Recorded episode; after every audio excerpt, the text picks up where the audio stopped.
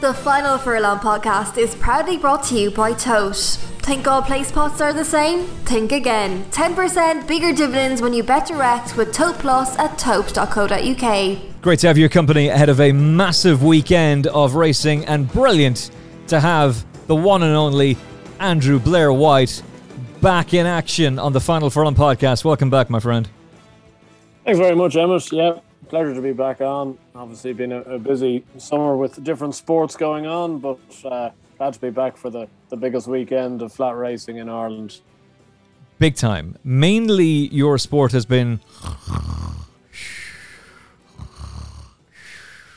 Oh, sorry, uh, cricket. Yes, you've been covering cricket in detail and doing a superb job, may I add as well. So, look, I'm delighted to see the success go from strength to strength and uh, it's brilliant to have you on on such a, a, huge weekend. You mentioned a huge weekend for Irish racing, a huge weekend for British racing, and for French racing as well. So we're going to cover the St. Leger meeting on Saturday. We're looking ahead at uh, Snowfall at Paris Longchamp and just what to expect there.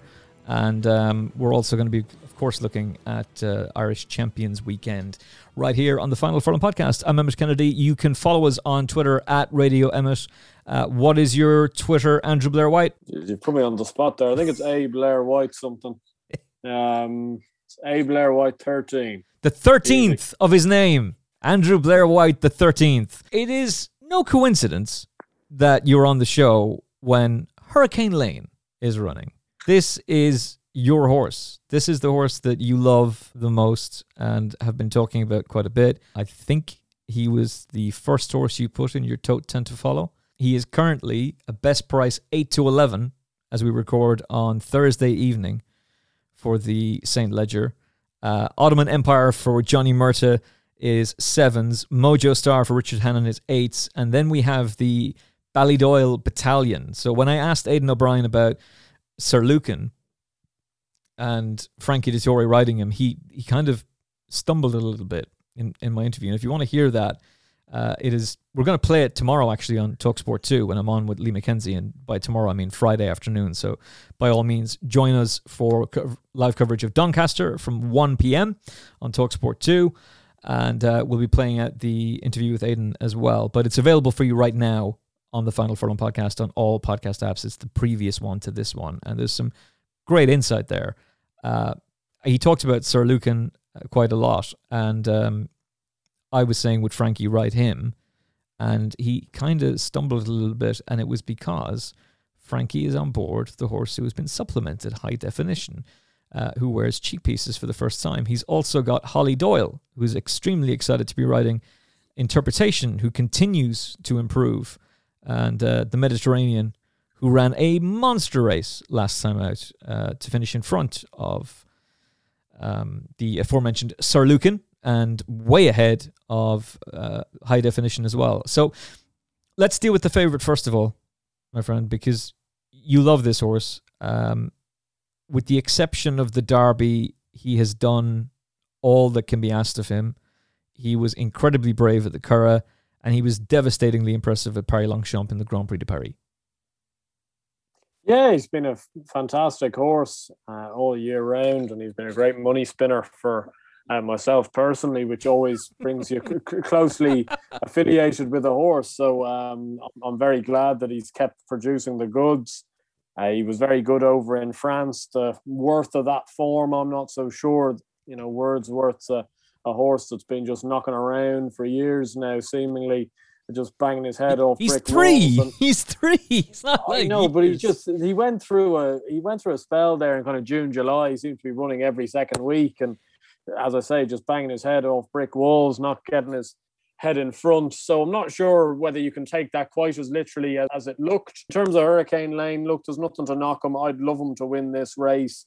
Um, I wouldn't back him uh, at the prices. I would back very little at odds on. Certainly a horse that hasn't previously run at a distance or anything like that. And the Leger sometimes can throw up a bizarre result. So um, personally speaking, in, in an absolute ideal world, I would see because I actually do fancy one of those price here. Oh. Um, but I would ideally see Hurricane Lane traveling into the race like the best horse, potentially not getting home and getting beaten. uh, into second or something, and then I could have a juicy crack at him for the arc, which I'd really fancy him in um, over in France if I got any sort of each way price. I don't know. They seem to be, you know, Adayar. It doesn't seem to be clean sailing at the moment with him. He's picked up a few niggles. He's missed his intended prep run. So I wouldn't be. It wouldn't shock me overly if suddenly Hurricane Lane was transformed into being the number one for Godolphin over in the arc, and he's gone over to France and demolished the field already over there. So talk to me, just to just just expand on the Adayar story and, and the issues there. Well, he just he, they were trying to get a prep run into him. Obviously, he won the King George so impressively. I think he's shocked a lot of people. People were unknown whether to take that arc or sorry, the arc form, the Derby form at uh, face value, and then he went and did that. And obviously, it's been well backed up by Mishriff. So it, it's one of those you, you think he's actually an, a really really good horse, but he's obviously not being quite as easy to train as as you might think, and he's going to go straight to the arc, and uh, that's just a an angle I do not like whatsoever. Mm. And the amount of horses we've seen in recent years be planned and trained like that, and then a week, two weeks before the race, a little niggle, and and suddenly it's game over, and he's not going over. So I hope that's not the case. I'd love him to go and and run in the Arc a day because I think he's got as good a chance as anyone. Uh, but it, it, wouldn't surprise me at all if, if Hurricane Lane was to run there as well. And I, I'd say he might have a decent enough chance. And uh, I just I wouldn't mind him not winning on the weekend just to prove that he is a mile four horse because I think people think he's maybe a little bit more of a plodder um, than he probably is. I think he's got a bit more speed than people give him credit for. Yeah, I would completely agree with that. I, I think that there is this idea that Hurricane Lane has has is basically a stamina horse, uh, as you said, a, a plodder, but I think he's fast. Um, I think he's I think he's a very fast horse, and I think the reason he's ended up here is because Adayar won the King George. And one of the things that fascinates me about this, actually the entire thing about Godolphin even having a runner in this race, is that um, first of all, it's it's a huge boost to the race that Hurricane Lane is here. Um, but he's only the second. I think he's only the third Godolphin horse uh, to run in this race since the controversial Mahmood Al Zarooni victory when um, uh, Camelot was attempting to do the treble, and uh, that uh, that horse, him, came along uh, under the Encke under the care of Mahmood Al Zarooni. They've I think they've only had two runners in the race since then, so it says something that they're they're trusting this race because the fact is that, and I've said this before from a breeding perspective. And look, I love horse racing. This is my favorite sport, but it's an industry, and these horses, particularly on the flat, are very valuable potential stallion commodities. The second a horse enters the gate for the St. Leger, they're immediately devalued instantly devalued. Um, we can debate why that is another day, but that's just the situation. So the fact that they're putting Hurricane Lane in this race, I think is is very interesting. I think the only reason he's here is because Adayar did what he did in the King George. He would be the ARC candidate otherwise.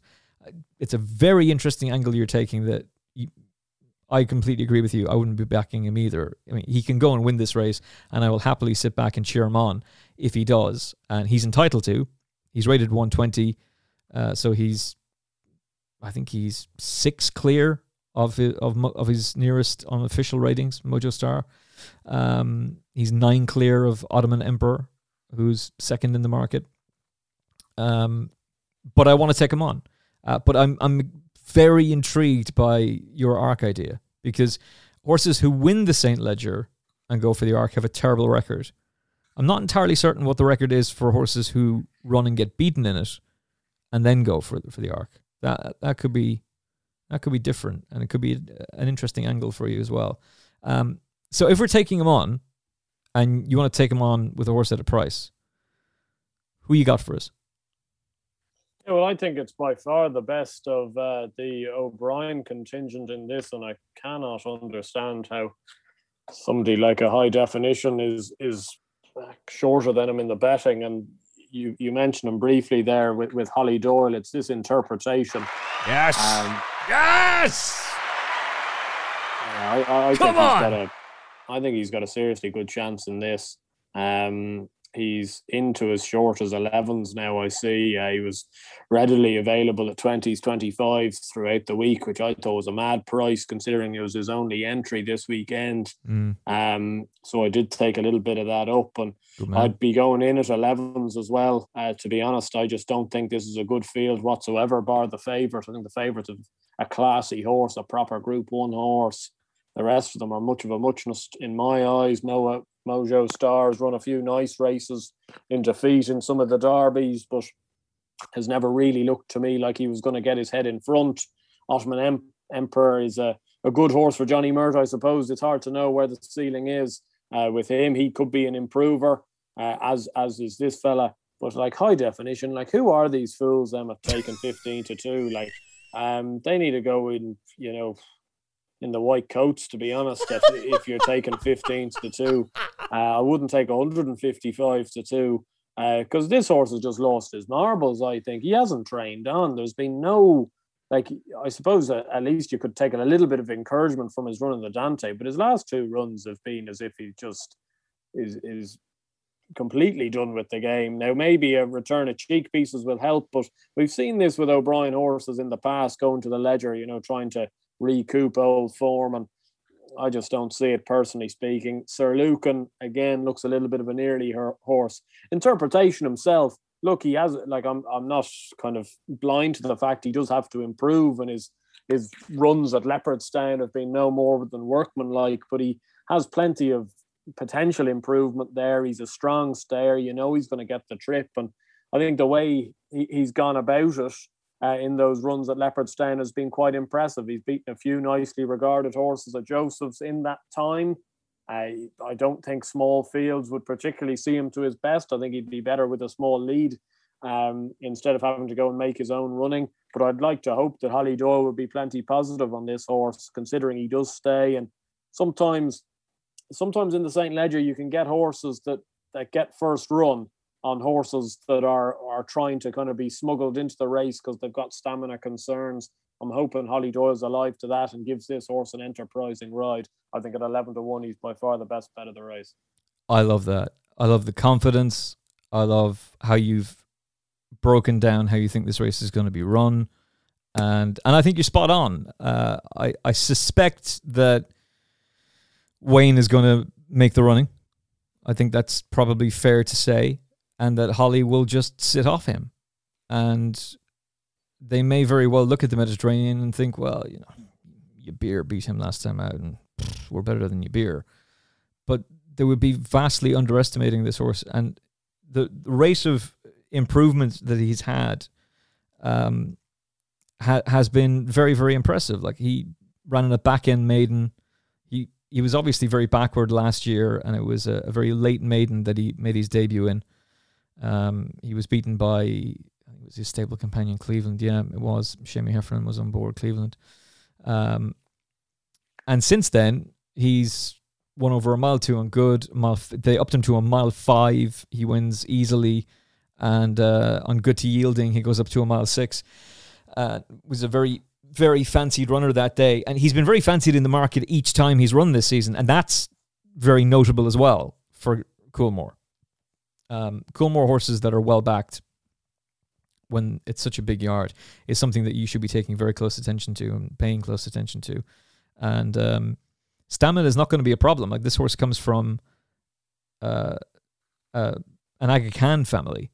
Um, you can you can trace his pedigree back to the um, Arc winner Dalakhani and uh. You know, that family is there. If you go on to Pedigree Query and uh, their excellent site, you'll find that that he is related to to those horses.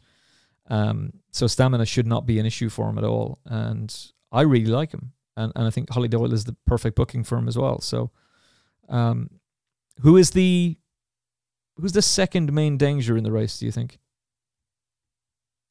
Yeah, well, as I said, I, I would say potentially Ottoman Emperor just because he, he's equally unexposed um, to a certain degree, like, and he keeps winning races, and he too was only started back in in March, so his kind of claim to fame, I suppose, has been a real rapid rise, and I wouldn't begrudge him running a big race, and I think he could do so.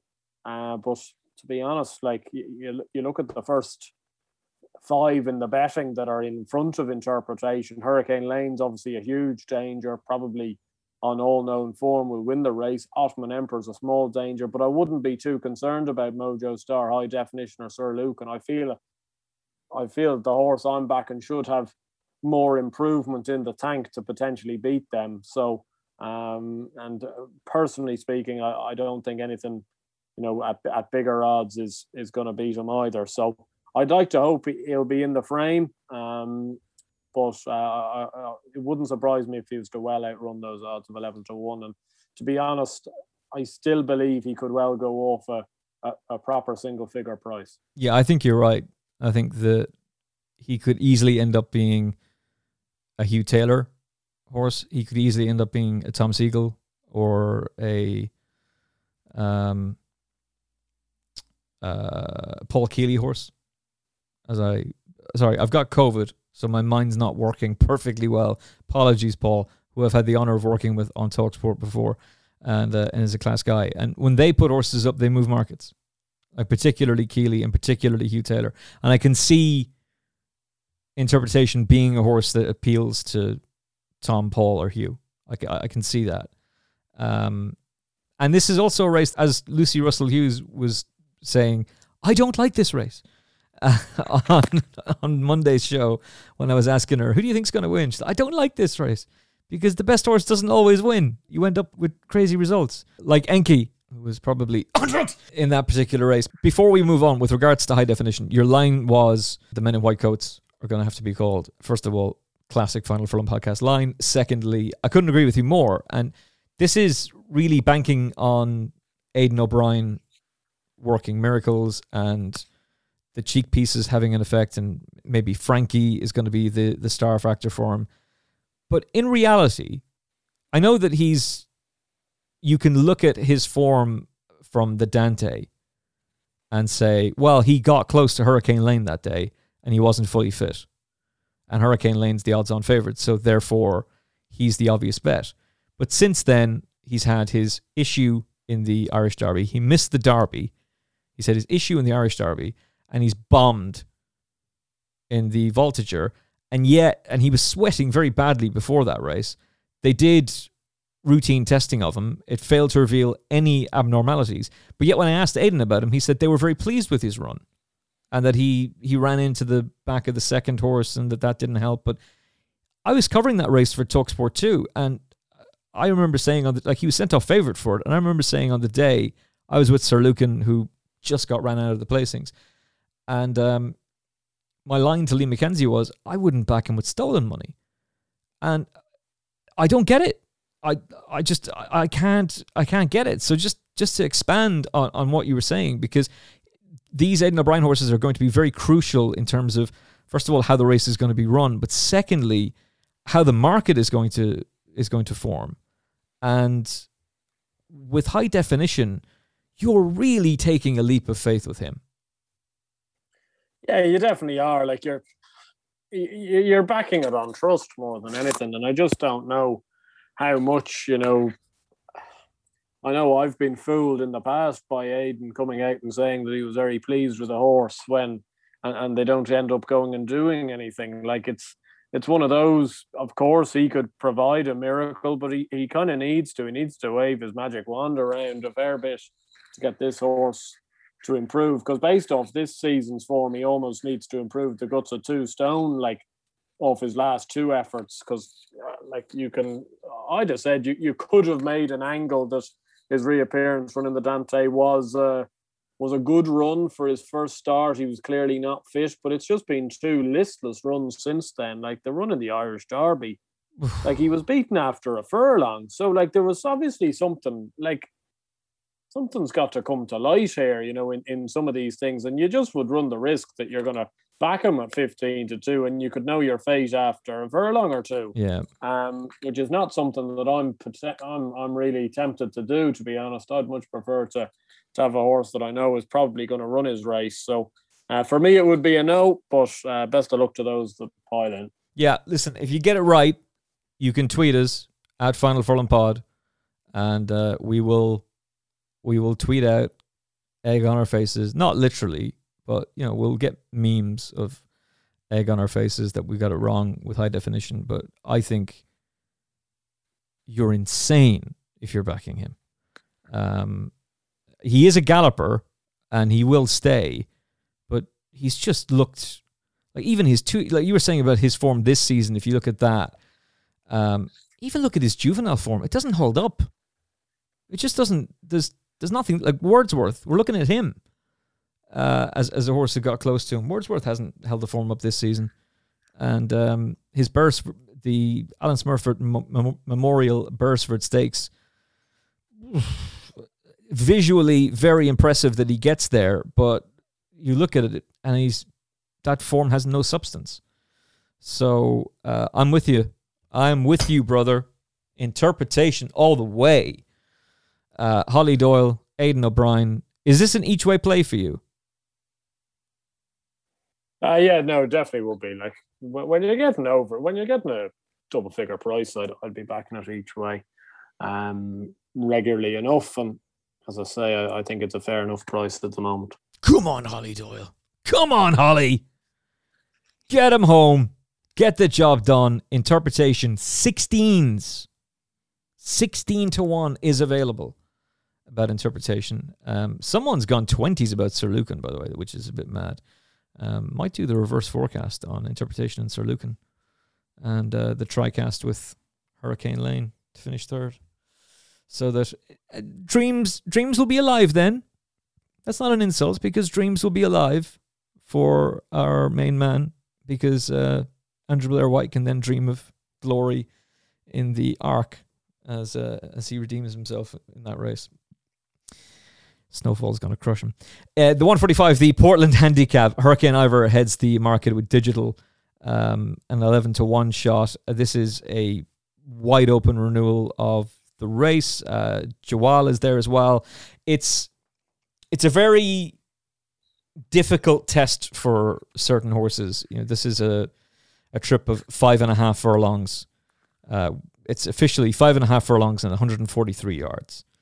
And for that reason, while he has not won this season, Andrew Balding is in tremendous form. And last year's winner, Stone of Destiny, who ran only a week ago, uh, is is the horse that I would side with. At um, I think he I think he might be a double figure price still. Is he? Tuala, am I right about that? Yes, he is. He's 11s. Um, and our old friend Just Another Bottle continues to wear headgear. So it's two weeks since he ran. And um, Kevin Ryan is in tremendous form. He's coming out of stall seven.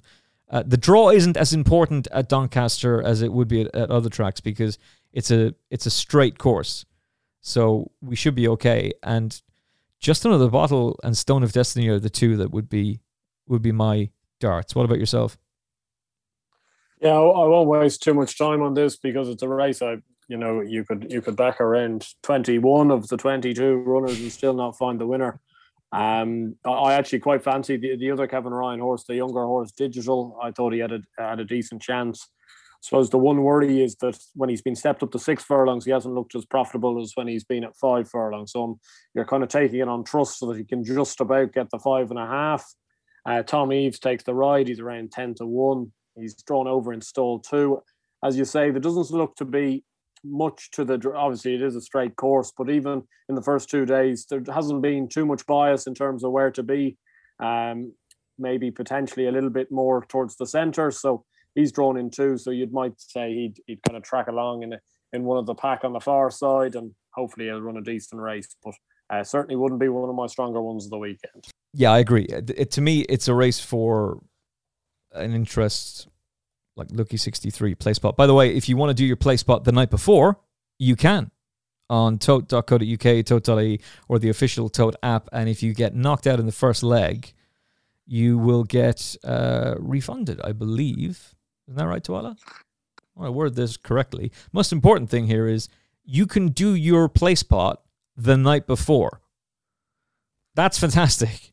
Uh, if it does happen, and I think it is, that you're knocked out in the first leg, you you get your money back. So uh, give it a go.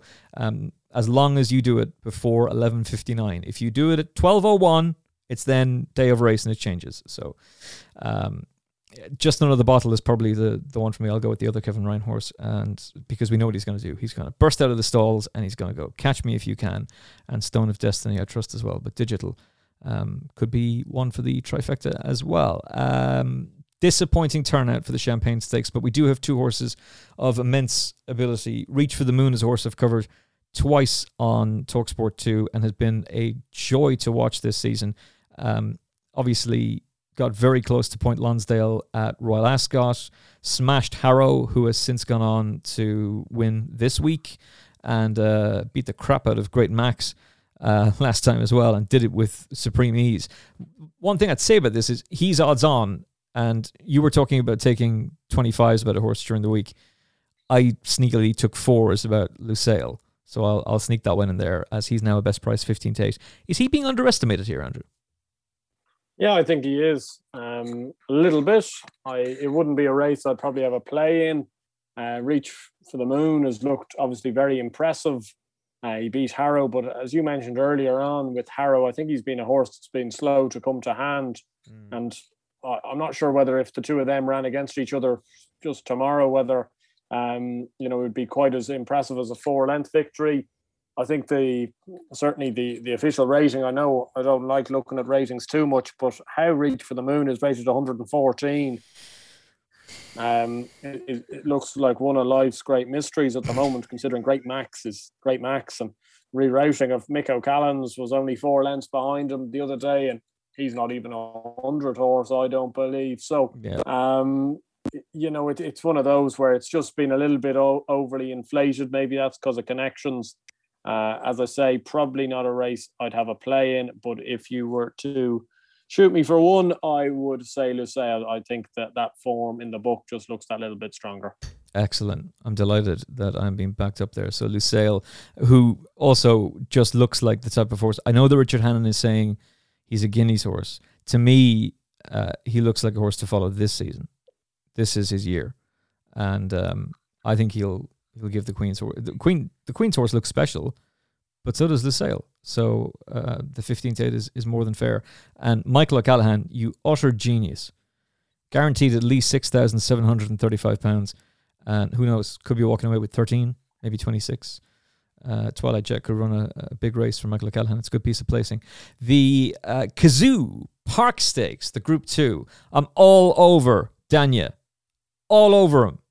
Um, thought this horse was an absolute solid moral at Ascot last time out. Uh, William Buick gave him a fantastic ride and also gave me a minor heart attack with the photo finish.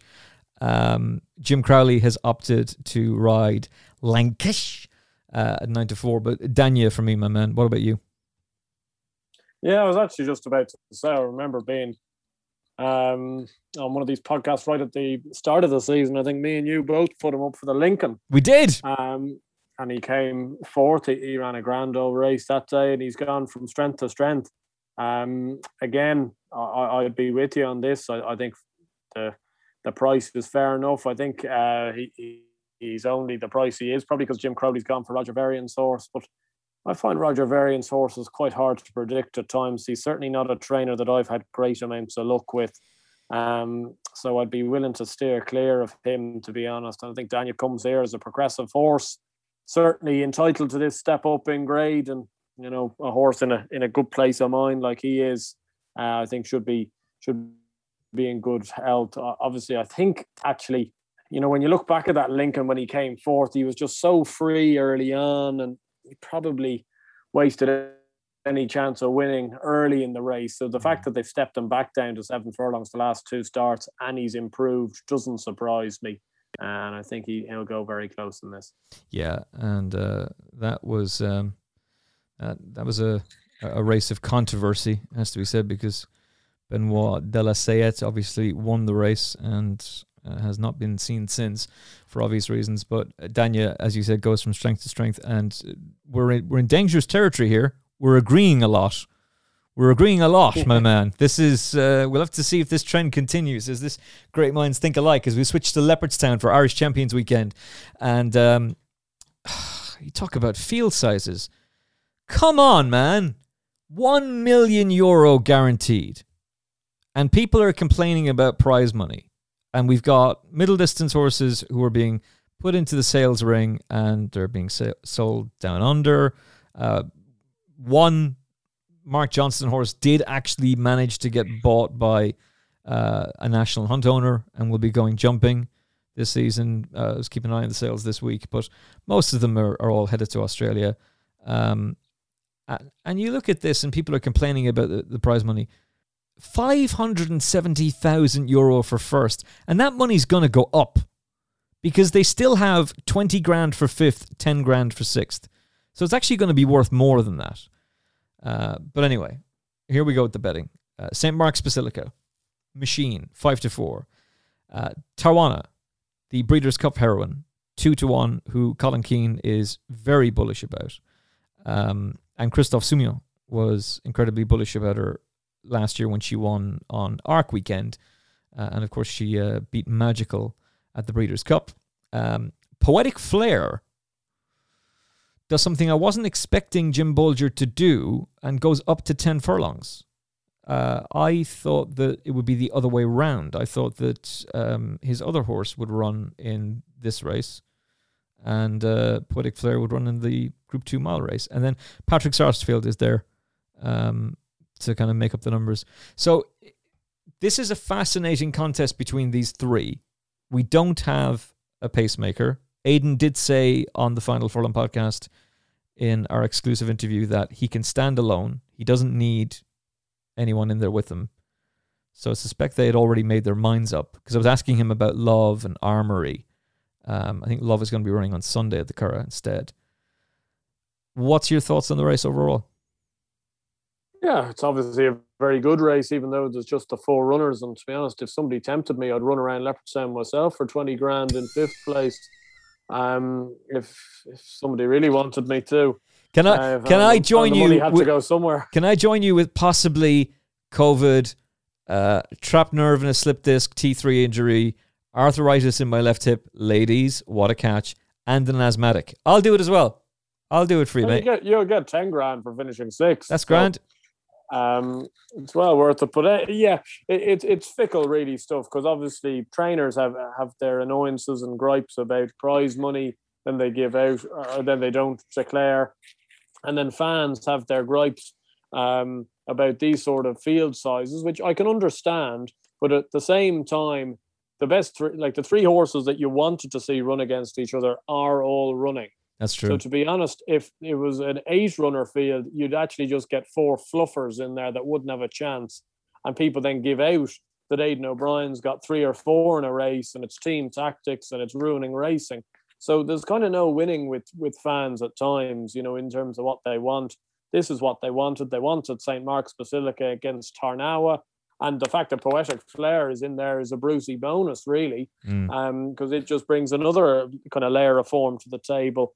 I've hummed and hawed over this race for for a while now, um, and my conclusion is that in these conditions and in, in these circumstances, I do believe St. Mark's Basilica will win.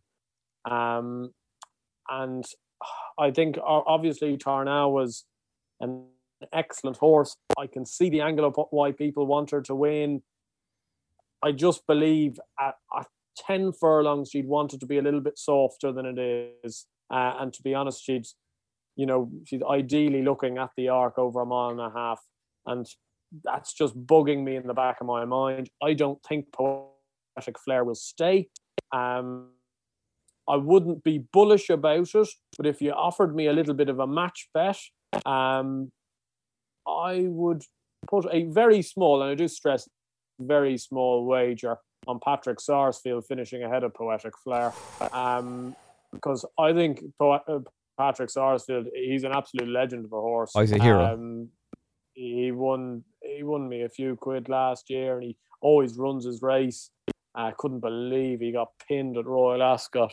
Uh, it was Um, sickening. But it, no, it was absolutely sickening. But it, that would be just a, a very small thing. But I think overall, I've tried to take St. Mark's Basilica on this year, and I've just got kind of pie in my face all the time doing it. And there's just no getting away from how good he was in the Eclipse. I Mm. know it was a four-runner race, but like it was a good four-runner race. It wasn't dissimilar to this. Again, three really good horses in there. So I'd take him. Wouldn't be one I'd be rushing to to put the whole bank on, but I think he wins it. Maybe a tiny little play on on Sarsfield to beat Poetic Flare, who I just don't see staying ten furlongs. That's kind of the thing for me as well. Is that I watched back his Irish 2000 Guineas run. He kind of looks a bit punch drunk as he's coming towards the end, but then you watch him in. So right now the the ground is. We should emphasize that at Doncaster currently the ground in the UK is good to firm. In Ireland it has been lashing rain, but the ground is good officially. There is that image in the back of my mind of him just bouncing off the good to firm ground at Royal Ascot and crushing them. I kind of felt sorry for him at Goodwood because I think if it wasn't soft ground, I was delighted for Rushing with alcohol free, but I think if it wasn't soft ground, he wins. He's run a monstrous race against Palace Pier in France. There is every chance that this fella can improve and and potentially go and win this race and and sh- and shock me and shock you. I don't think he will. I'm delighted he's here because he's making it such a fascinating. Like he's got the same official rating as Tarnawa, but when you look at it, St. Mark's Basilica is going for his fifth Group One in a row. He's got that turn of foot that very few horses have, and it gets him out of trouble if he ends up in that situation, which shouldn't happen given the small field. And I just think that Ryan Moore is going to control this race and have too much power for them. And Tarnawa has to give weight to him as well, which is another factor. I'm all over St. Mark's Basilica. I think he's a good thing for the race. And um, dangerously, you and I have agreed again. This is this is becoming a thing, Andrew. We'll have to see if this this continues. Uh, we'll briefly discuss the first race, which will be live on Racing TV. Uh, by the way, they have a brilliant. I got Apple TV recently. Ooh, fancy! And um, my broadband has improved immensely. I've now got so I've got 100 meg broadband through a landline with Sky in Cork, um, which is where I am right now. At the weekend, I'll be in Kilkenny, and in Kilkenny, there's now I have 100 meg broadband, my man, uh, thanks to the good folks at Three, at Three Mobile, and um, it's bloody brilliant. And so I, I got Apple TV, and I have the the access to Racing TV Extra, and you can just watch their dedicated live streams of, what, of whatever track you want, and you can access it super easy, and it's really really good. So if you want to watch Leopardstown, um, I presume it's Gary O'Brien and Jane. I would think it's Jane Mangan, maybe Ruby Walsh, but um, they do a brilliant job. So uh, yeah, shout out to the Racing TV team um, because online is the future and streaming is the future, and they're crushing it. Uh, so the KPMG Champion Juvenile Stakes will be run at 10 past 1. There's a couple of horses in here that really interest me. One is Absolute Ruler for Donnacha O'Brien and Gavin Ryan, uh, a war front out of Together Forever. I think that defeat here does not preclude him from going on to victory. But the one I'm really interested in was sent off 40 to 1 last time out against Point Lonsdale, and that's Jim Bolger's Manu Accord. Because the word around town is this fella is Jim's horse. This is this is the one um, for the season, and he's won his race at Leopardstown. Um, he obviously needs to take a step forward, but don't think he needs to take that much of a step forward. Uh, what's your thoughts on the race? Yeah, uh, in, interesting that you mentioned that. I, I couldn't have this Donnacha O'Brien horse at all, to be honest. Really? Um, Talk to me. Wouldn't wouldn't do much for me now. Um, Donnacha's horses have been pretty quiet all year. The, the form that the, the favourite he beat that day, the Ger Lyons horse, Mooney Beams, has been a very disappointing horse, really. Um, I think he'd have plenty to find. I certainly would take him on at threes. I'd be much more in your camp with the Bolger horse. Um, Good man. He, he could be he could be anything. Uh, the the thing, the kind of the the angle I'd go down in this race actually is a bit of form at Galway. Oh. Um, and what I'd do is I'd both I'd back both Buckaroo and Stone Age, who kind of ended up fighting out a uh, kind of a photo finish on the final day of the Galway Festival. I thought it was a smart performance by the winner, Buckaroo. They ended up pulling six lengths clear of a of a Dermot Weld horse, sorry, a Ger Lyons horse, should I say. Mm. I just thought it looked smart at the time. Uh, one of those that it was just the eye draw you to it. Um, and I just wouldn't be surprised. Obviously, on RPRs and stuff like that, they'd have plenty to find with the likes of Maritime Wings, Mano Corday, even you know who've ran against Point Lonsdale. But I think there's enough to suggest that these two might be worth siding with. And you know, I think at eight to one, at fourteen to one, at the two of them, I, I wouldn't mind playing both of them each way. Yeah, I was very interested in Stone Age as well, and I my impression is that he's held in very high regard. I I may have that wrong, but um, the the impression I've gotten is that they do think quite a lot of him, and um, given his experience, it's not it's not unlike Aidan O'Brien to have a, horse just slowly come along and then boom, they explode. Um, particularly a Galileo type. So I would definitely have um, Stone Age involved, but I would be having Stone Age involved in a, a box exacta. Uh, shout out to Barry Faulkner um, with Manu Accord because Manu Accord beat him um, when they met at, at Leopardstown. So that's probably the way I would play it. But I I see what you're doing with Buckaroo, and um, it it makes sense to me. Um, I'm very interested that you're not at all keen on Absolute Ruler. No, it's just something about it, you know. I think it's probably been the fact that Donnacha's horses have been so quiet, you know, and just uh, in in the in the context of this race, I just don't believe uh, a winner in a Dundalk maiden is potentially the best bit of form on offer here, and certainly the fact that it's that he's three to one in comparison to some of these horses that have won potentially stronger races or running stronger races than our seven, eight, even fourteen to one, um, would slightly confuse me anyway. Okay, pop quiz for you, Hotshot, right? Because you know your stuff, and you have produced countless winners on the Final Furlong podcast. But let's see how you do with this one. Last year, Donnacha O'Brien, classic winning trainer, Fancy Blues, an absolute superstar. This year in Ireland, he has sent out 111 runners. How many winners has he had? Uh, I'd take a guess at maybe eight or nine. 11. Okay, not far off. That's not good. One win from his last eight runs. I am intrigued by Absolute Ruler, but I'm I'm interested in your comments about how, and we're big fans of Donnacha, but it has been a quiet season for him. Elsewhere at Leopardstown, we are going to see Mother Earth in the Coolmore America Justify Matron Stakes. She takes all the beating for me, uh, and it's it's as simple as that, my friend. Yeah, uh, I I really like Mother Earth. Um, she she's a filly uh, I've liked. I've backed a fair bit uh, to varying degrees of success. The only thing that just plagues me um, is that I just have kind of memories in my head of of these Aidan O'Brien horses in the matron, and they all seem to get beat.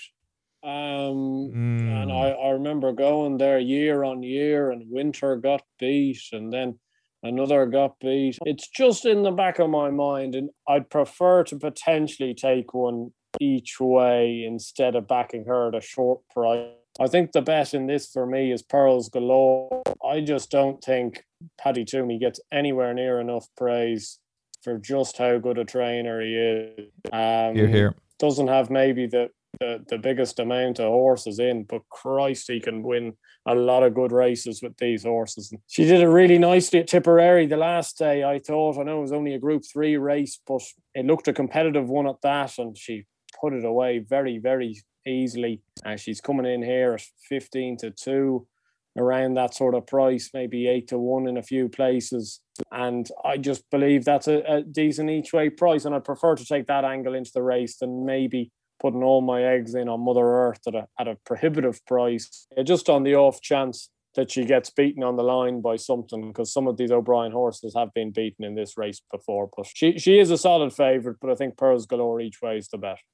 Pearls Galore for Paddy Twomey, who has a hundred percent runners to form record with the Racing Post, and um, she definitely deserves a tilt at uh, at this level. You did, however, mention Aidan O'Brien horses getting beaten in this race. It does give me the excuse then to mention Alice Springs, who will be coming up in conversation for Sunday's racing, and also the final Furlong podcast legend Hydrangea, as uh, Mr. Scahill would be going mad in the commentary box as she would go and, and win, and she caused a big upset that day. She beat Winter that day, didn't she? She was She the one. Who, she was the one who flattened Winter. Oh dearie me. I'm at Mother Earth. I think she wins, and um, but I I think it's a very solid argument that has been made from the guru that is Andrew Blair White. Jim Bolger has opted for the Clipper Logistics Boomerang Mile for the Irish 2,000 Guineas winner. Who is a general four to one shot? You're then looking at Maker of Kings, Njord, Thunder Moon, who came back to form at Deauville and then bombed again. There is a horse who has not trained on. Four to one is big, isn't it?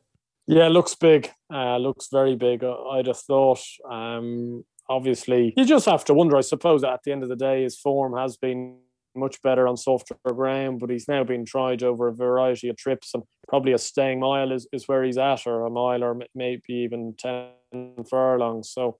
I just think in a race like this, he's potentially a class above these. You've got horses like Maker Kings and Njord who are good horses, they're solid horses, but you'd like to hope Mac Swiney's better than them. And then you've got a whole list of the non-trained ons, uh, topped off by Thunder Moon and Fev Rover. So I just don't believe how you could be uh, taking really single-figure prices about them. So um, it would be Mac Swiney for me in this. I think four to one's probably pretty generous. Again, we're agreeing. This is this could be an epic weekend on the final Furlong podcast, or egg all over our faces.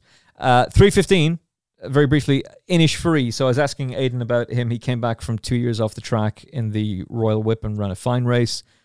Um, the fact that they kept him in training to come back as a four-year-old is the thing that was most exciting for me. Uh, his juvenile form stands up. He was second when they moved the uh, John Dance sponsored Vertem Futurity Stakes to the all weather at Newcastle. Um, it was on Breeders' Cup night, and he finished ended up finishing third to Kameko, and of course we all know what he went on to do. Um, and he was entitled to need that run on his comeback, and I think he will there is a, an interesting one here in the sense that Sir Lamorak has been switched from Aidan O'Brien to Joseph O'Brien. Aidan is having nothing to do with the Melbourne Cup this year. He might have a runner at the Spring Carnival, but he won't be having anything to do with the Melbourne Cup. Sir Lamorak will almost certainly be running in that race. But Innisfree, this is. I, I said to Aidan, this is the ideal race for him in my mind. And instantly he went, yes, that's what we were thinking. So Yeah.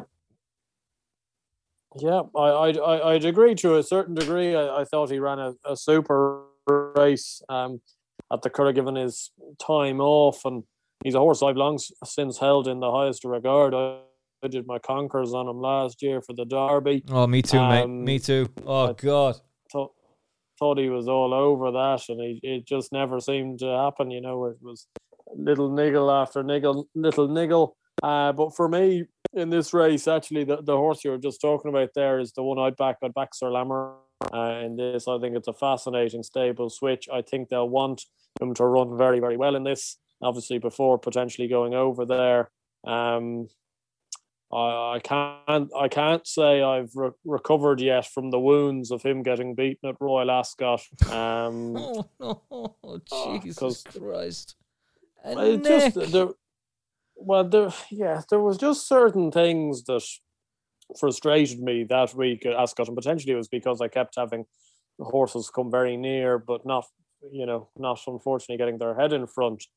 But there was just a few rides on winners that nobody seemed to bat an eyelid on. And I don't want to beat the drum of, you know, uh, you know, unjust losers and stuff like that. But how Hector Crouch didn't get some sort of slap on the wrist even for his ride on the winner in Sir Lamorak's race is quite beyond me. Thank you. Sir Lamorak, Sir Lamorak came into the came into the bend and I think was around four wide, and this horse suddenly went off on a complete conniption off to the stands. Yeah. And suddenly Sir Lamorak seven or eight wide. He gets beaten in neck, no steward's inquiry, no even slap on the wrist. And it happened a few times. Jim Crowley did it on one of those horses.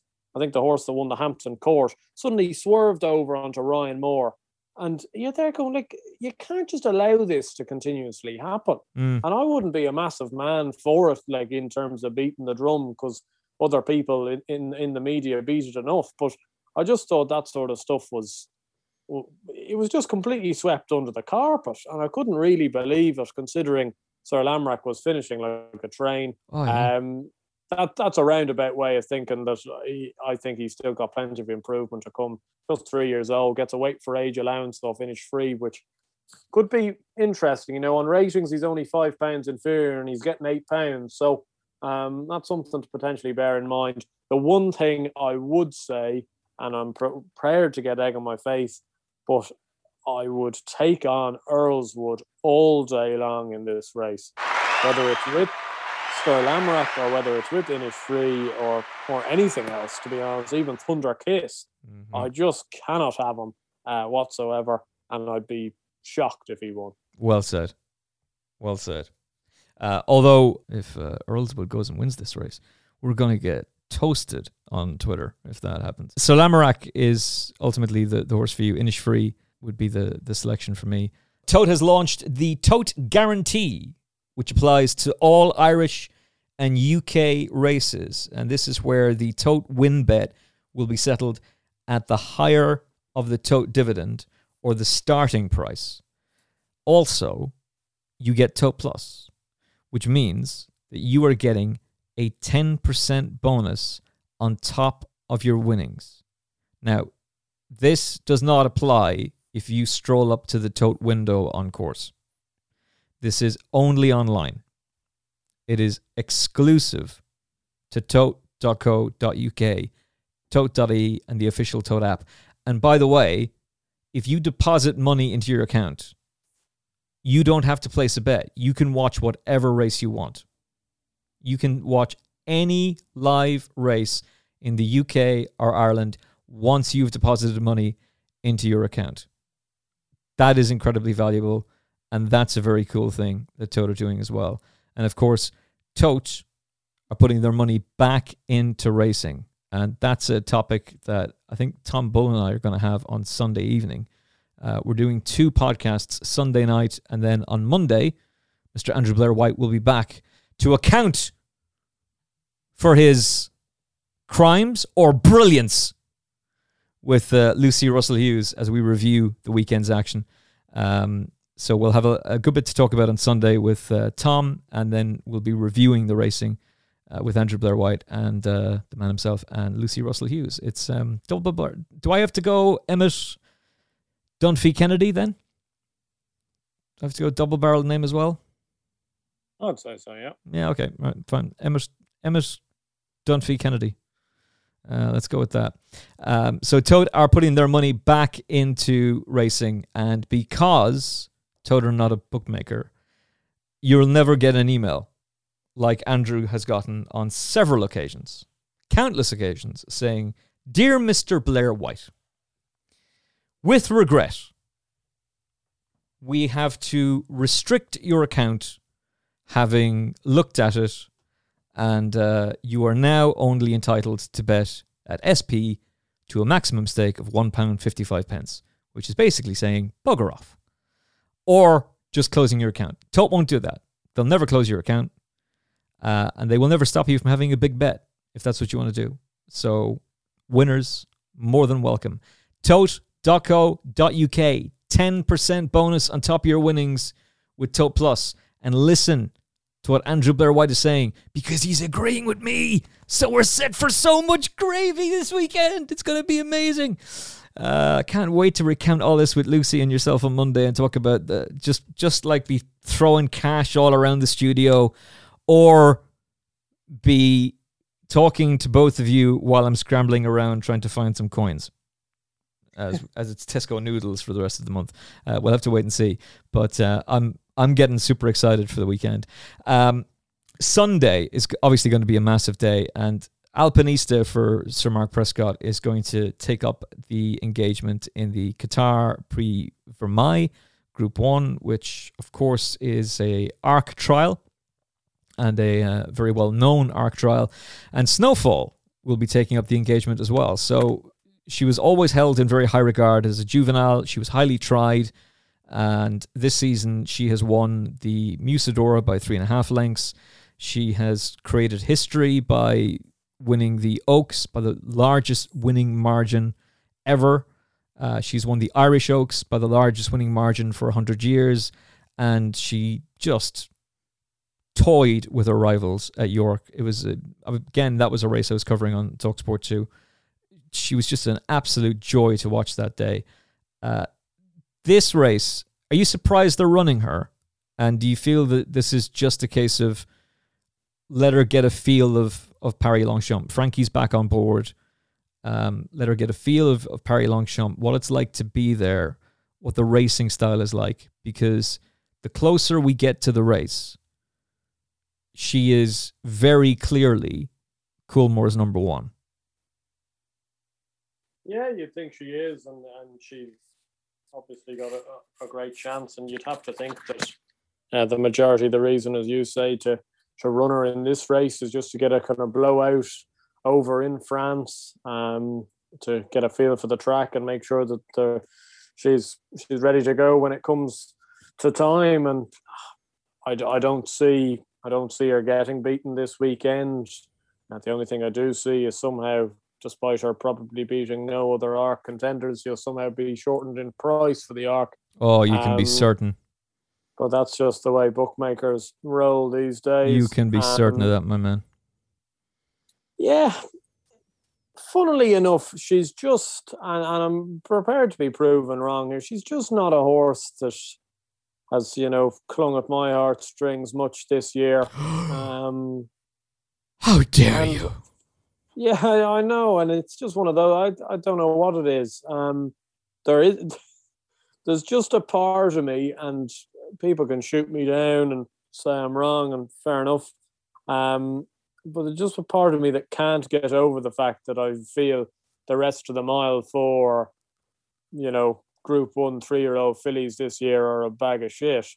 Um, and well, they are. Like I just don't see like the horses she beat in the Oaks and the Irish Oaks are not any use. So like, uh, it's not really something to be you know, she, she went off and won the Irish Oaks at two to seven by eight and a half lengths in a race where I think I could have given some of them a chance for some of the place money. So it's not something I'd, I'd potentially bear in mind. Her main challenger at York was wonderful tonight, She wasn't running on ground she'd have liked at all. So again, you're back to just beating Alba Flora and the Joconde and stuff like that. You know, it's not I can actually add to that for you because I interviewed David Menuisier for Talksport 2 as um, my role switched. I was hosting that week.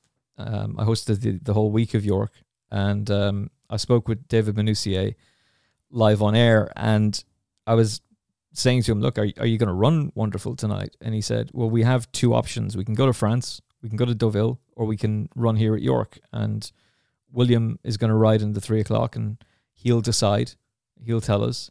Uh, I don't like the idea of going to Deauville. He thought that the ground wasn't right for her there, and said, "I may live to regret this, but the horse that runs in this race is not the horse that you will see in the Arc." That was that was his line, um, and she was bitterly disappointing, and she got thumped in the end. Um, and she would really need to pull something out to be able to go and, and turn the form around with, with Snowfall but she is the the anti post favorite um, for the arc, and uh, it's it's interesting that you you even word it that way that she's essentially beating a bag of shite. but like she, she, like in, in all intents and purposes, she has been, and I suppose more so what would probably rest its head on on, on me is that I know maybe it has been slightly different rationale because of there's been a few niggles and stuff like that, but this time last year having won the Oaks, Irish Oaks and Yorkshire Oaks so impressively.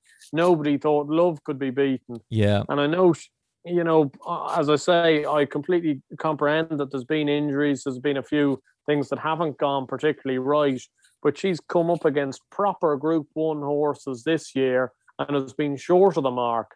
And I just don't know whether we're going to get to the arc and she's going to be a very short price if she goes and wins on the weekend, which she will like she could end up on the day five to four, six to four. That's what and I was just thinking. Fir- and it's the first. It'll be genuinely the first time. Like if she faces a Are, Tarnawa, Hurricane Lane, you know, any of these horses that are genuine Group One horses. Because to be honest, like you could send off Divinely to start running in the Arc tomorrow morning, and she may scrape home. Like it's just one of those things. Like she's nowhere near the cut. So Ooh, Wait, wait. Why is that horse galloping around Paris Longchamp now? Oh well, she we're giving her a head start.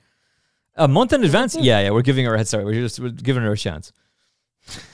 It just it, it makes I, I just don't think I, would be going in at those prices. That's all I'm saying. She's a very good filly. I'm more than in like I'm more than even hoping to be proven wrong. I hope she's every bit as good as people want her to be.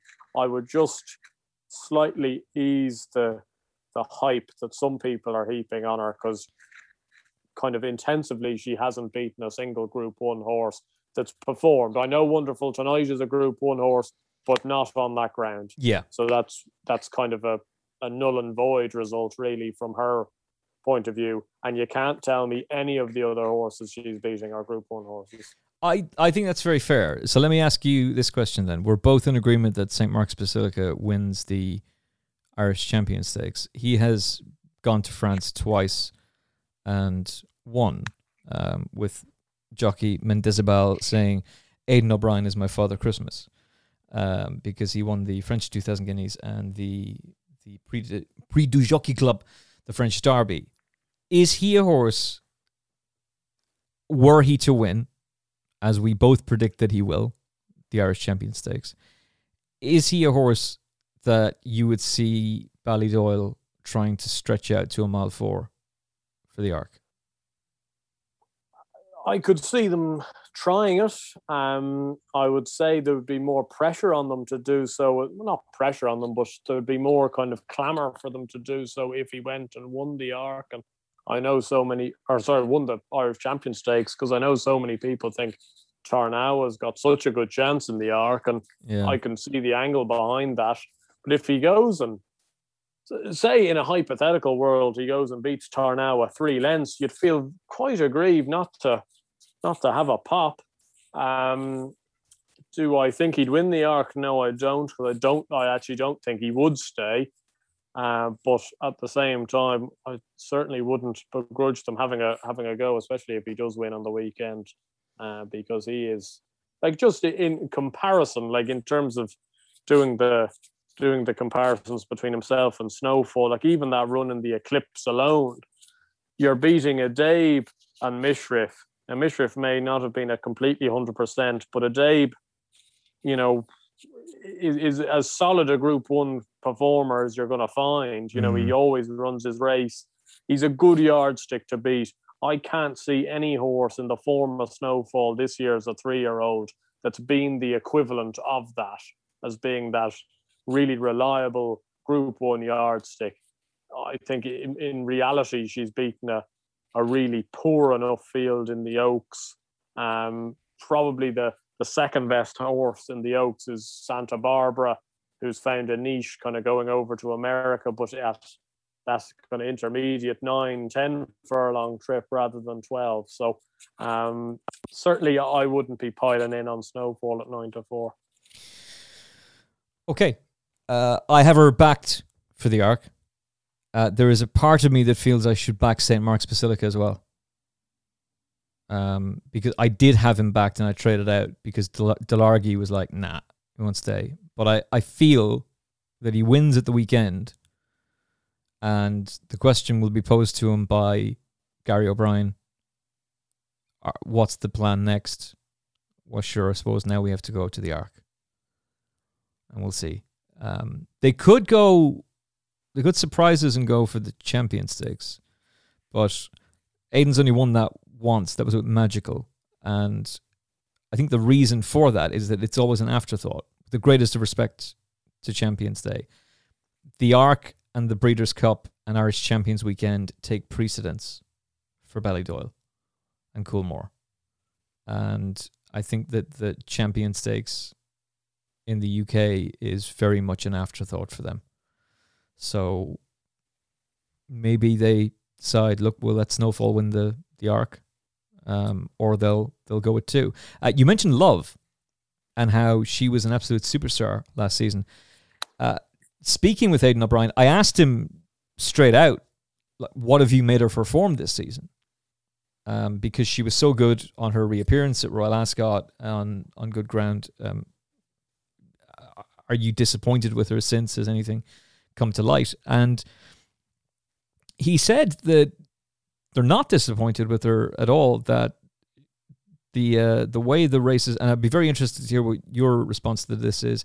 He said that the pace of the King George was against her, and it just it the race did not go to plan at all. Um, and that if they could have taken it back, it could have been a different result. And it was a similar story when she substituted for St. Mark's Basilica in the Juddmonte that uh, she blew it at the start. And um, again, she had to be pushed along as the, the pace wasn't there for her. Um, a strong pace can turn things around for her. Now, she's not engaged in France, so the only option that she has is the Moyglare Jewels Blandford Stakes, which is the first race that we'll talk about at the Curragh on Racing TV 220 uh, Racing TV Extra as well. And she's currently at an 11 to 4 shot for that. And this is back to Group 2 company. She'd be carrying 9 stone 11, the favourite Le Petit Coco for uh, Paddy Twomey. The three year old would be carrying 9 stone 2. But in this race, there should be a strong pace. And if she couldn't get back to form here and back in the winner's enclosure, you'd be desperately disappointed. Yeah, of course you would be. Um, you know, you, you'd be you'd be hopeful that you'd be able to pick up a Group Two contest. It's just just hasn't worked for this year, and I can see the the angles behind those excuses. But at the same time, you're just a little bit concerned that she hasn't just quite looked the same. She hasn't been traveling with the same verve. Even winning at Royal Ascot, it was a as workmanlike as you're going to get. And I know there perhaps were excuses given that was her first run back, but the last two runs just haven't quite lived up to what you would have hoped for. And as much as she probably should be winning a race like this, I wouldn't be rushing to part company with my cash at 11 to 4. Just don't think she's overly reliable just at this minute, and I'd prefer to see her back on the right track before weighing in. Uh, instead, I'd be I'd be going for last year's winner in this, Cayenne Pepper. Um, mm. I think she's got an excellent chance of this. She's around seven to two. Uh, she's been all right this year. She's been in and about in these sort of races. She always comes up just short in, in Group One company. That seems to just be her want at this race. But she was really, really impressive in this race last year, and I'm hoping she can return with a similar enough performance. She'll like this course and distance, obviously. She'll enjoy the better ground and hopefully she'll get the job done. I was just looking through the list of horses that have been beaten in this race for Aidan O'Brien. Um, Best in the World, Magic, Magic Wand. Um, oh, as my brain freezes, Goddess was a, very short price favorite in this race. Um, there's a number of others as well uh, including was it Seventh Heaven? I remember being there. Um, yes, Seventh Heaven ended up finishing last, coming back as a four-year-old, and uh, you just you wonder about the reasons why Aidan O'Brien runs horses in this race, and is it just a case of that they're trying to get them back on back on song, and it's like a almost like a desperate plea um, Chiquita, who cost a billion, um, was beaten in this race as well, and Up is his only his only winner. Meanwhile, Dermot Weld has had five winners since 2014 in the race, um, and he's got a man of grace in here. Um, he's uh, he's yeah, it's it's, a messy race, really. Um, you are banking on Cayenne Pepper coming back to her, her best form. Um, there's a part of me that likes nicest, but think it's a race to stay away from. Really, like I, I just I would be disappointed if Love can't win this, but there it it has to go on record that there are a number of Aidan O'Brien horses who have run in this race who have been bitterly disappointing, and um, whether or not you want to take that chance is entirely up to you and your bank balance for that matter.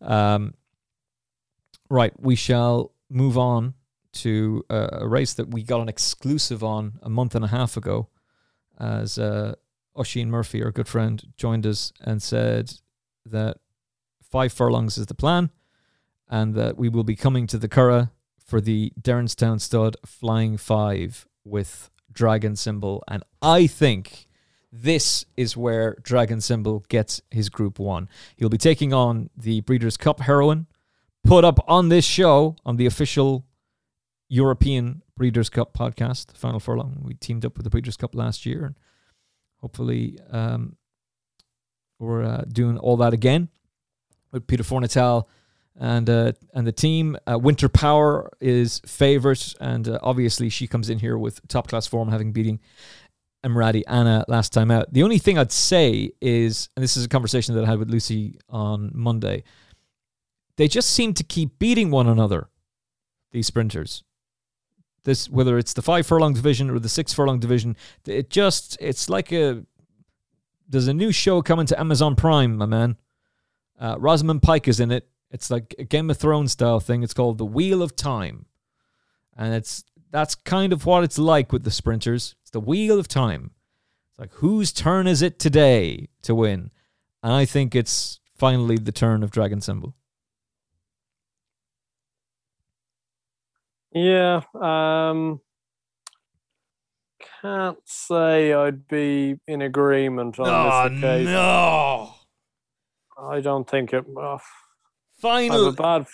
I have a bad feeling it, it, it might never be the day for Dragon Symbol. Really. Why? Uh, Talk to I me. Just think, I just think he's had you know he's had opportunities to go and win races, and you know they they said after he he obviously got thrown out at Ascot, which was in a, extremely unfortunate circumstances. Yeah. Especially given, as I alluded to earlier in the podcast, how much interference went on that week that nobody batted an eyelid on and suddenly this horse got thrown out seems uh, seems a bit hard. Thank you. Uh, but do you know that you're the, do you know you're the only person to come on the show with the exception of Oisin to agree with me?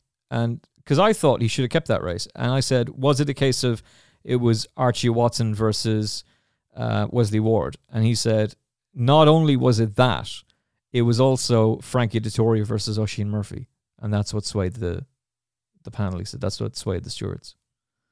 Um, he was furious about it and uh, feels that he should have kept the race. But anyway, uh, finally, somebody else has come on the show and, and agreed with me. But at the same time, you're crushing my dreams by saying you don't think she, he's he's going to win. Uh, so who who is going to take this race then? Yeah, I find it a hard race. I, I actually see no reason to suggest how Dragon Symbol's going to reverse the form with Winter Power from York. Personally, I think Winter Power is a, a really lovely filly. Mm. Uh, she's obviously very, very fast.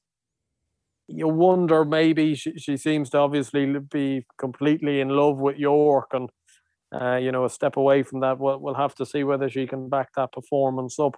The one that just intrigues me, and I just don't know why, because I had a bit of success with him had a great day at, at Royal Ascot with him, and he's really disappointed the last two times going up in uh, grade. I know where we're Rohaan. going. Ah, yes. So I was just going to say, you put him up on the pod.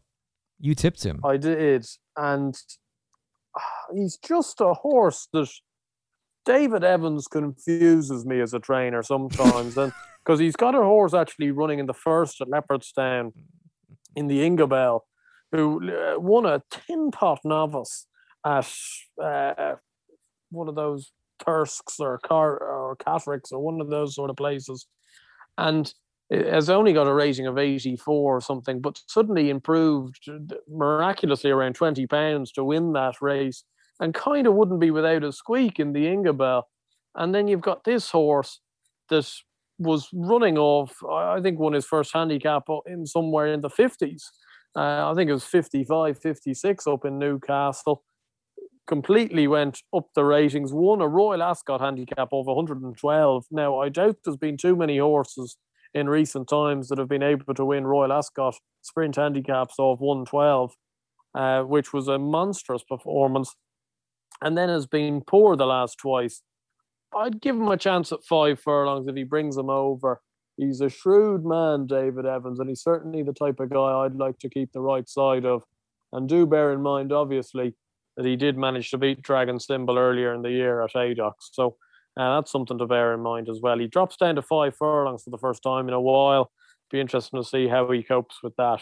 Uh, but around 12, 14 to 1, I'm gonna I'm gonna risk trying him each way. Yeah. Um, the horse that intrigues me is just behind him in the betting at 20s, and that's Romantic Proposal for Eddie Lynam. Um, I thought was really good at the Curragh back in June. Uh, was expected then to run a massive race, but got beaten by Mooneista.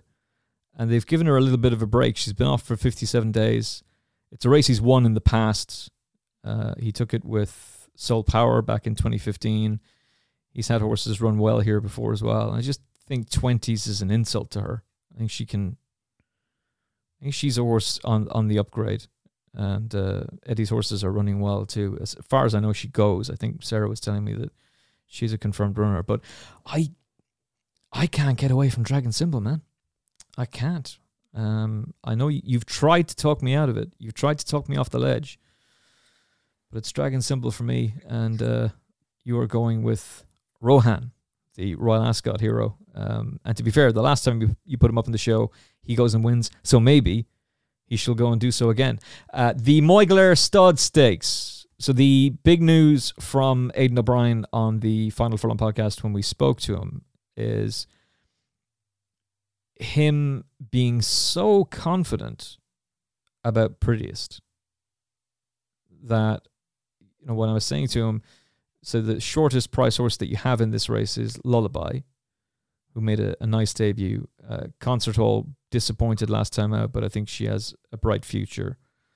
Um, and uh, in comes Aidan and says, Yeah, I think we're going to run prettiest. She'll be our number one.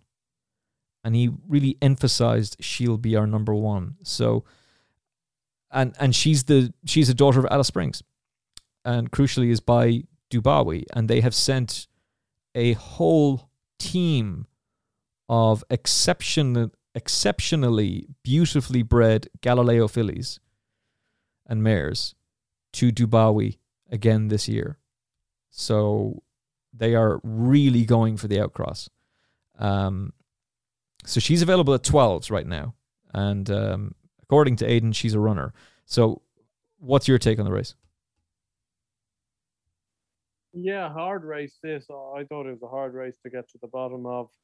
Um, you won Agartha for, for Joseph O'Brien has been slightly strange. She looked like a, a fairly exposed two year old earlier on in the year, and she's then suddenly kind of crept up out of nowhere, won a won a listed race or sorry, Group Three race at Leopardstown at a big price, and then backed it up last time at the Curragh. Uh, I wouldn't be maybe just falling over her certainly at three to one, and I'd maybe give a chance to a to a horse uh, who who came behind her at the Curragh last time out on softer ground and might improve for a bit of better ground, and it's discoveries uh, for Jesse I just think she could have a chance. Gus family, baby. Yeah, well, I, I, I, do have a very soft spot for these Niarchos horses, to be fair, and Jesse's horses. But oh, that's it. Um, From now on, you're on every podcast. Electra, uh, did you hear that, Electra? Andrew Blair White is also a fan of the Ross family, so Andrew's on every show from now on. Proceed. That's good to do. um, she, or she, sorry, she, she did it quite nicely when she picked up Tuesday uh, in a maiden at the Curragh. I thought she ran well last time out without maybe blowing the doors down and potentially wants a bit of better ground. I think eight nine to one's a fair enough price. Um, I'd be willing to take on a few at the top of the market. That Corja Gajo did it very nicely last time out, but I thought History, who was the uh, Ballydoyle horse that finished second, was an absolute near on certainty. And then the next time out, but she got turned over at Tipperary, looked Yeah. pretty one paced. So that form doesn't look up to a whole pile now. Uh, so I'd, I'd certainly be taking her on at the top of the market. Uh, the thing with Discovery, I know that Homeless Songs is a horse that is very well fancied and uh, and beat Agartha on her debut with uh, Oisin on board. Um, imagine that Oisin will, will keep that ride. Uh, that was back in July, so been off for 66 days. And um, I believe Dermot holds this horse in high regard by Frankel out of a Dubawi mare.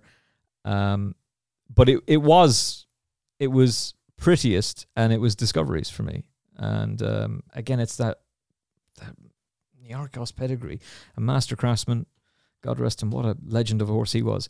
Out of a Rahi mare, and um, I didn't think she was. I- You know, she's she's beautifully bred. Like she's she's a sister to Alpha Centauri, um, and a half sister to Alpine Star. You know, she is bred to be absolutely brilliant and she's still a big baby. And there was a period there where the harrington horses weren't exactly setting things alight. Um but i i thought that she would step up from that race. I thought that that's just you know you're dealing with big babies here. Uh, she was a big price on her debut and she finished fourth. She was very well fancied to be tuesday I mean, they really fancied her for that race. And she probably just needed the experience. And she's had her runs at the Curragh. So, you know, that's a Leopardstown run, two runs at the Curragh. So she has the experience and she's a very fair price at 8 to 1. So in the Moyglare, um, I'm with you, buddy. I'm with you, my friend. Team Niarchos all the way. Uh, this will be simple. The Goffs Vincent O'Brien National Stakes. How far does Point Lonsdale win by? A few lengths, uh, no point over complicating the uncomplicated um, race to watch. Uh, I think he'll win, win well. I think he's a lovely horse, and I potentially might back uh, Duke de Sessa or Duke de Sessa or whatever uh, Dermot Weld's colt is uh, pronounced in a without the market or without the favourite market because I think he's quite smart, but I think the favourite wins. What do you think of his long term future? Where do you think is he a Guineas horse? Is he a, a potential Derby horse? What do you think? he, he to me he strikes me that the, the more and more I've seen him this year, the more and more I feel he's got more pace than people think. Mm. Um, I'd have thought off the back of his win in the in his maiden at the Cur and then at Royal Ascot that this horse was a bit of a plodder and mightn't even have the speed for a Guineas. But I was impressed with him at Leopardstown because that was a tactically run kind of Mickey Mouse little race, and sometimes you can get in trouble at Leopardstown in those sort of races. Um, so I thought he was impressive there, and obviously did it so well at at the Cur the last time. But those have been at very short, skimpy odds. So uh, he's got a few horses that are actually going to put it up to him here now, and this will be a more of a, I suppose, test of his credentials and see what those long term targets will be. Yeah, just to confirm the futurity stakes, Churchill and Gleneagles took in those races as they uh, went on to go and, win the Guineas, as Point Lonsdale did. And um, the Leopardstown race has a, a rich history of producing uh, very good horses as well, including the aforementioned Churchill, poor old Anthony Van Dyck, um, and uh, Gleneagles again. Um, so he's he's following a similar path uh, for Aidan. And I did ask him if on the back of this they would go to Newmarket for the Dewhurst, and he was reluctant to commit. He was sort of of the view maybe, you know, well, let's see how this goes, and maybe he's done enough. But I would imagine they'll go there. I would imagine they'll, they'll take in the Dewhurst, give him the, the Newmarket experience, and he's going to be a, a, short price winter favourite for the Guineas. Uh, so the feature race of um, the day on Racing TV will be the Comer Group International Irish St. Leger, not named after my town, but named after the uh, main man who pumps a lot of money into racing and uh, trains horses himself as well, and will be represented, I'm sure, on the day as I scroll on. There he is, Luke Comer, Seattle Creek, aircraft carrier. They're both ex Aidan O'Brien, aren't they? Aircraft carrier definitely is anyway, I think.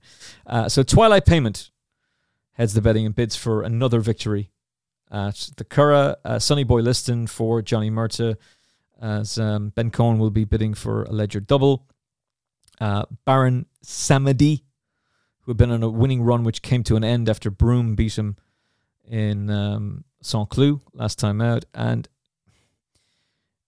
the horse that is being completely under underlooked uh, or overlooked, if we use my mouth words correctly, is the horse who's bidding for a hat trick in the race.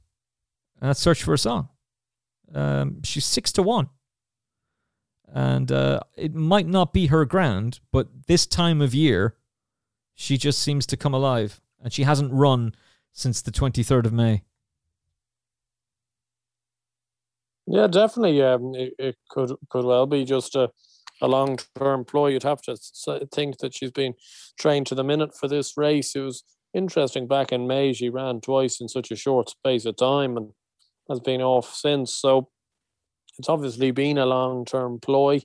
Um, I don't, yeah, hard to know because I, I went into last year and possibly because of her form throughout the summer, I wasn't overly keen on her. And then she went in again when she was potentially overlooked uh, and and this could happen again. She she's six seven to one.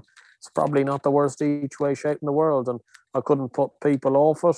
Um, I think Twilight Payment is a is a horse I'd like to take on, especially being an eight year old. Agreed. Uh, I know he's he's a very gallant horse and he's a very good horse in his own right, but the type of horse you'd want to try and beat with something a bit younger. I quite like Baron Samedi. I, would love to see him in this race. Uh, he was obviously such an improver. I thought he ran a cracking race behind Broome last time out uh, over a mile four. I think at that level he does want further. And, and this could be the, the exact sort of trip he wants over a mile six. And uh, the, the, the only other horse, if you're rightly looking down the market, I was actually hoping he was going to run in the English Leger on the Saturday. And I'm just convinced at some stage, somewhere, he's going to pop up at a big price and it's Aidan O'Brien's horse, King of the Castle, uh-huh. um, who I thought ran. If you have a look back at that big handicap he ran in at York a couple yep. of weeks ago, how on earth he managed to finish sixth is beyond me because he lost, I'd say, around 15 lengths at the start. Then Will Buick rode him like a six furlong horse down the back to get him into second. And then he somehow managed to stick there. He was only beaten five lengths. I thought it was a miraculous performance. He's certainly better than a mark of 95 if they ever want to exploit that handicap rating because he'll win off that. Uh, but wouldn't surprise me at some stage whether he runs a, a big race at a big price in, in one of these big group races. Well, funnily enough, he's on my list. I'm not kidding. And that's on the basis of interviewing Aidan for Talksport um, for the York meeting because I, I was asking him about his runners on the Saturday, and the only one to talk about really was King of the Castle. And he was so bullish that this horse was going to run a massive race. And it was game over at the start. It was game, game over, good night, good luck, bye bye.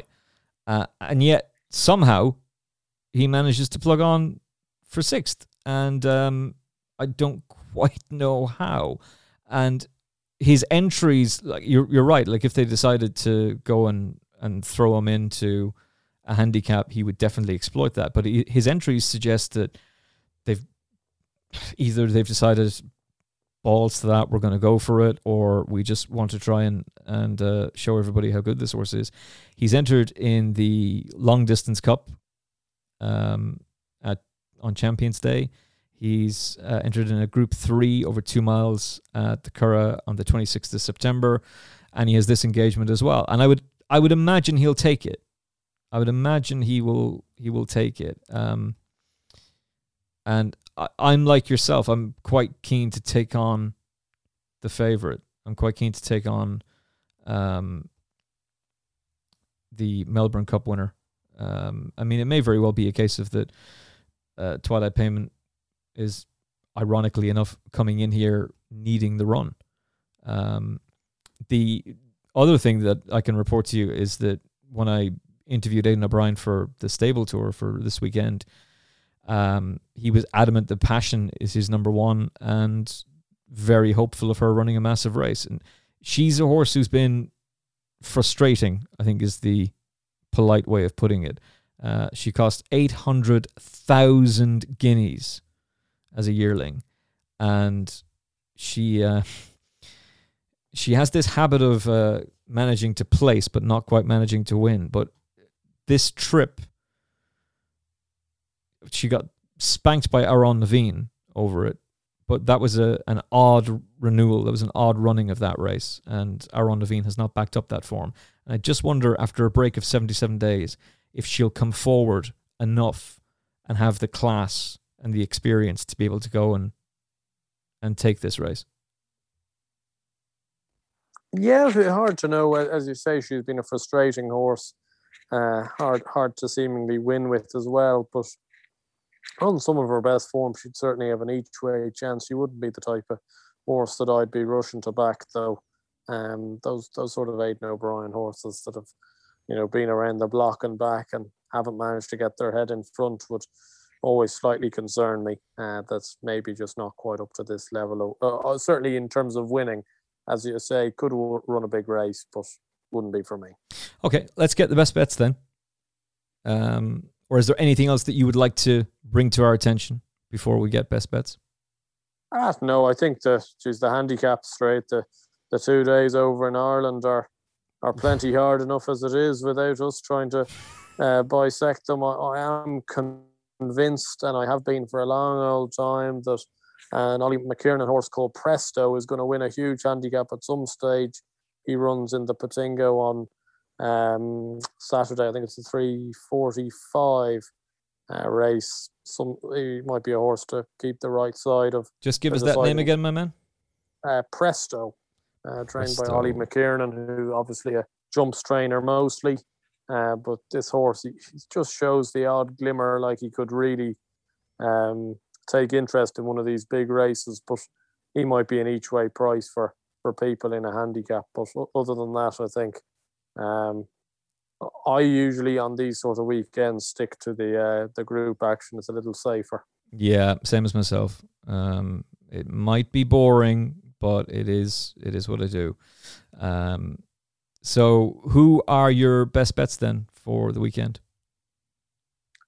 Uh, I, would say my best bet is interpretation in the Leger. I know that's it was a long time since we were talking about the Leger, but um, he'd be he'd be bang up there, uh, and it's the feature race the weekend, which makes it all that bit better in terms of over the the Hang weekend. hold on, hold on, my man. Can I just say that the the monitor in the Final Furlong podcast studio is an LG right? And it's just it's staring me there in the face. There's there's the Iron Man Lego setup. There's my uh, red recording light that Tuala turns on for me uh, to let me know the mic is hot. And then there's LG. And you know what LG stands for? It stands for Life's Good. But it also stands for Let's go! Let's go! 11 to 1, baby! Hollie Doyle, let's do it! That's what I'm talking about. All right, keep it going. What else have you got for us? well, fingers crossed. Um, probably my best bet on Saturday at, at Leopardstown, Sir Lamorak in the in the Paddy Power Stakes, the Group Three race. I think he's got a massive chance uh, based off that Royal Ascot form. He should be bang there. Uh, I think Sunday's racing at the Curragh is is harder. Um, it's one also that we obviously don't have the official full decks for as yeah. well, which sometimes can be difficult. But uh, probably Cayenne Pepper will be my best on Sunday. Okay. Um, in terms of Sunday, it, it's definitely Dragon Symbol for me. I think I'm up to my eyeballs with Dragon Symbol, and um, I would go with Discoveries as well. Um, you and I are both in agreement on Discoveries. I think Max Mac Swiney is a cracking bet at the prices in the Boomerang Mile. That four to one is insulting. Um, uh, if we're doing a lucky 31, let's say, for argument's sake, uh, I would be absolutely putting in interpretation 16s to Allah. Log on quick, quick. 16s interpretation. Uh, we're going to start a gamble, son.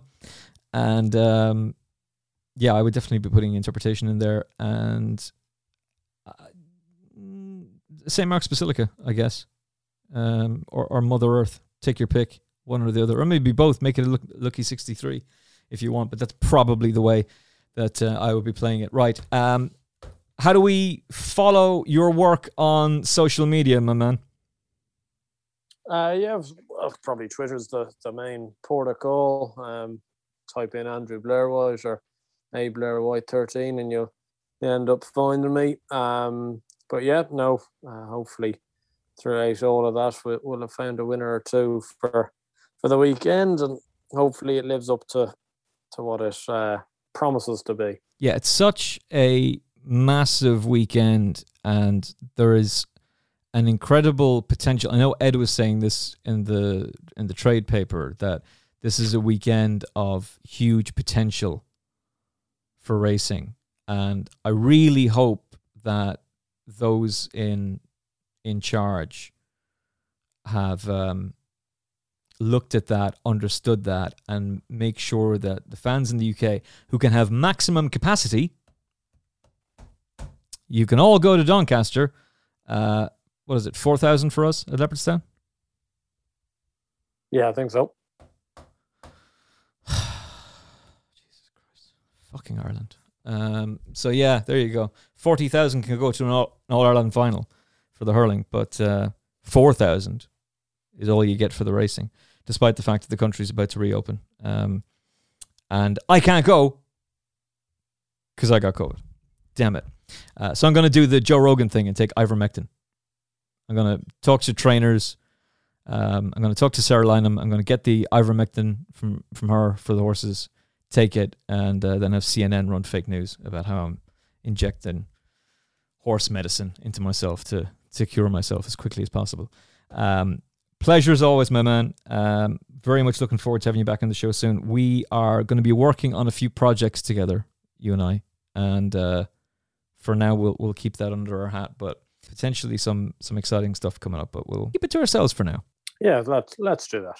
Tell you what, we'll give away a Final Furlong podcast personalized mug to whoever Andrew picks for this question. The first the first ever winner of a race at the Dublin Racing Festival.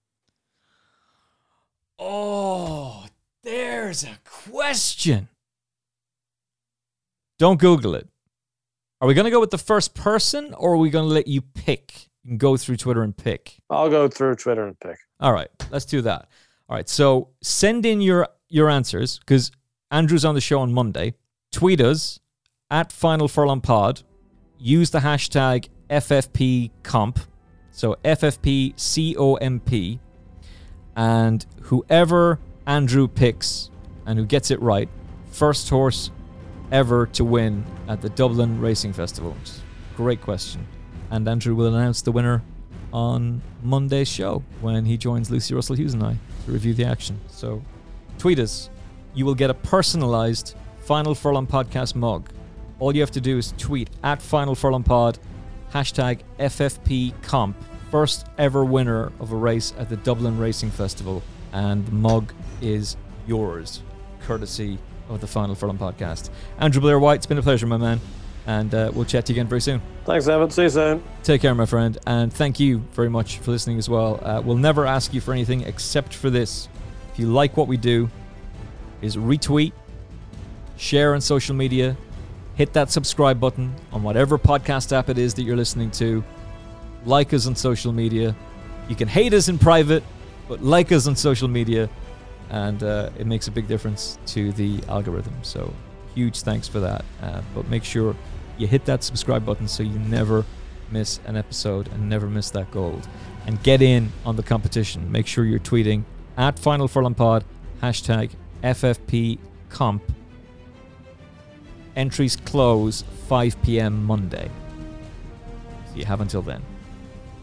Best of luck for the weekend. I think we've given you some good gravy. Come on, interpretation. Come on, Hollie Doyle. You can do it!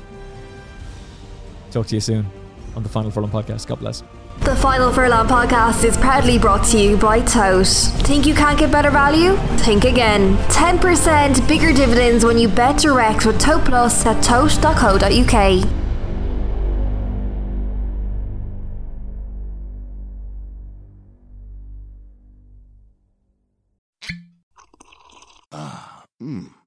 The first taste of rare bourbon you finally got your hands on.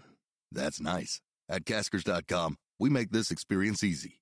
Caskers is a one stop spirit curator with an impressive selection of exclusive, sought after, rare, and household names in the realm of premium spirits and champagne. Discover the top flavors of the year now by going to caskers.com and using code WELCOME10 for $10 off your first purchase.